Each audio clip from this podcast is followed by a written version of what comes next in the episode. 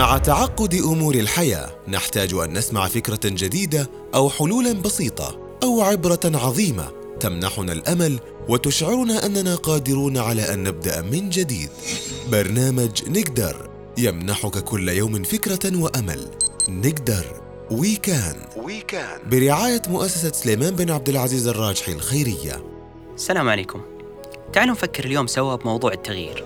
في إحدى طرقات المدينة المنورة كان الحبيب صلى الله عليه وسلم يسير بجوار الفاروق عمر بن الخطاب آخذا بيده ففاضت مشاعر عمر رضي الله عنه ليقول يا رسول الله لأنت أحب إلي من كل شيء إلا من نفسي. فجاء رد الحبيب صلى الله عليه وسلم لا والذي نفسي بيده حتى أكون أحب إليك من نفسك. فساد الصمت لحظات حتى عاد الفاروق قائلا فإنه الآن والله لأنت أحب إلي من نفسي. فقال صلى الله عليه وسلم الآن يا عمر. هنا يفرض السؤال نفسه. كيف تحول عمر في تلك اللحظات هذا التحول؟ وصار النبي صلى الله عليه وسلم أحب إليه من نفسه.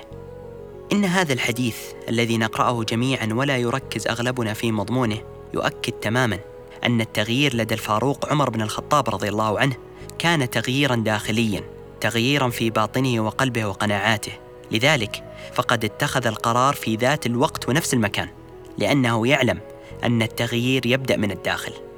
التغيير يبدأ من الداخل. انتبه لهذه الجملة جيدا من فضلك. التغيير يبدأ من داخلك ثم ينعكس على ألفاظك وأفعالك وآرائك وحياتك كلها. لذلك قال رب العزة قولة الحق إن الله لا يغير ما بقوم حتى يغيروا ما بأنفسهم. هكذا الأمر بمنتهى البساطة. قاعدة كونية واضحة وصريحة مستمدة من كتاب الله عز وجل. تغييرك لنفسك سيجلب لك التفوق والنجاح والتميز في كل جوانب حياتك. ليس للتغيير عصا سحرية. التغيير منبعه داخلك أنت فقط. قرارك الداخلي بأن التغيير حتمي وواجب التنفيذ. أن تؤمن من داخلك أنه بمقدورك أن تحقق هذا التغيير. هنا تبرز المشكلة التي تواجه الجميع في رحلة التغيير.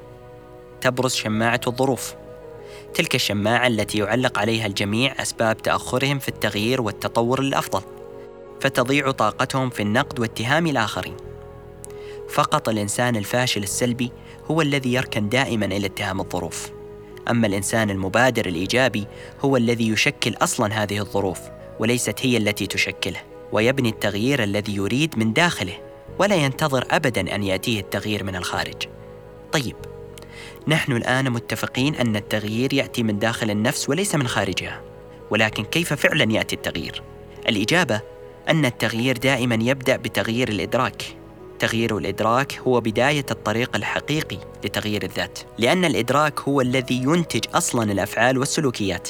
فإذا غيرت إدراكك تغيرت أفعالك وسلوكياتك تلقائيا. دعني أخبرك بذلك الموقف. الذي يوضح لك جليا معنى تغيير الإدراك وأثره في تغيير المواقف.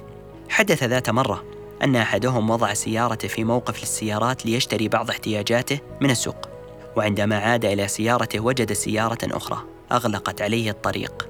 صار صاحبنا في قمة الغضب وقرر أن يهشم زجاج السيارة التي أغلقت عليه الطريق.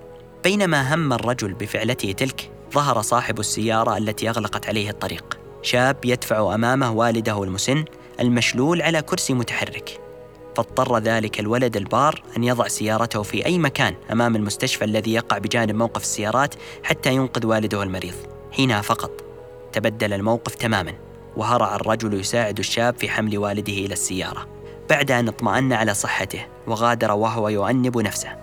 ما الذي حدث وجعل الرجل يتغير 180 درجة؟ من شدة الحنق والغضب إلى شدة الأسف. إنه تغير الإدراك الذي حدث له. إدراكك للأمور هو عبارة عن تصورات ذهنية لها. حينما تنظر إلى نفسك مثلا فتحسبها في ورطة ما هذا هو تصورك الذهني وإدراكك العقلي لما أنت فيه فعلا. فإذا نجحت في تغيير إدراكك وتصورك الذهني تستطيع أن تحول من هذه الورطة فرصة عظيمة تدفعك للمزيد من التطور والنجاح. ويبقى الكلام مجرد كلام إلى أن يدخل حيز التنفيذ. برنامج نقدر من إعداد وتقديم سعد الحمودي. هذا البرنامج برعاية مؤسسة سليمان بن عبد العزيز الراجحي الخيرية.